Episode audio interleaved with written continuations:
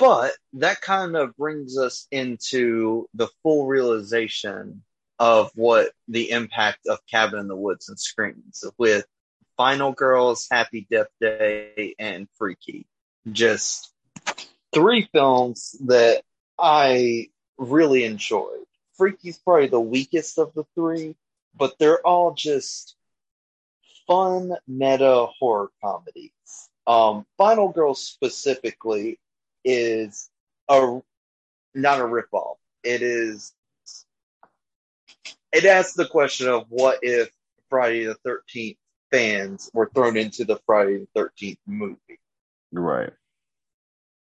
But it's more than And- that though, because of the mother daughter relationship, which that is the thing that really got me because I didn't like I was emotionally connected to this movie because of that.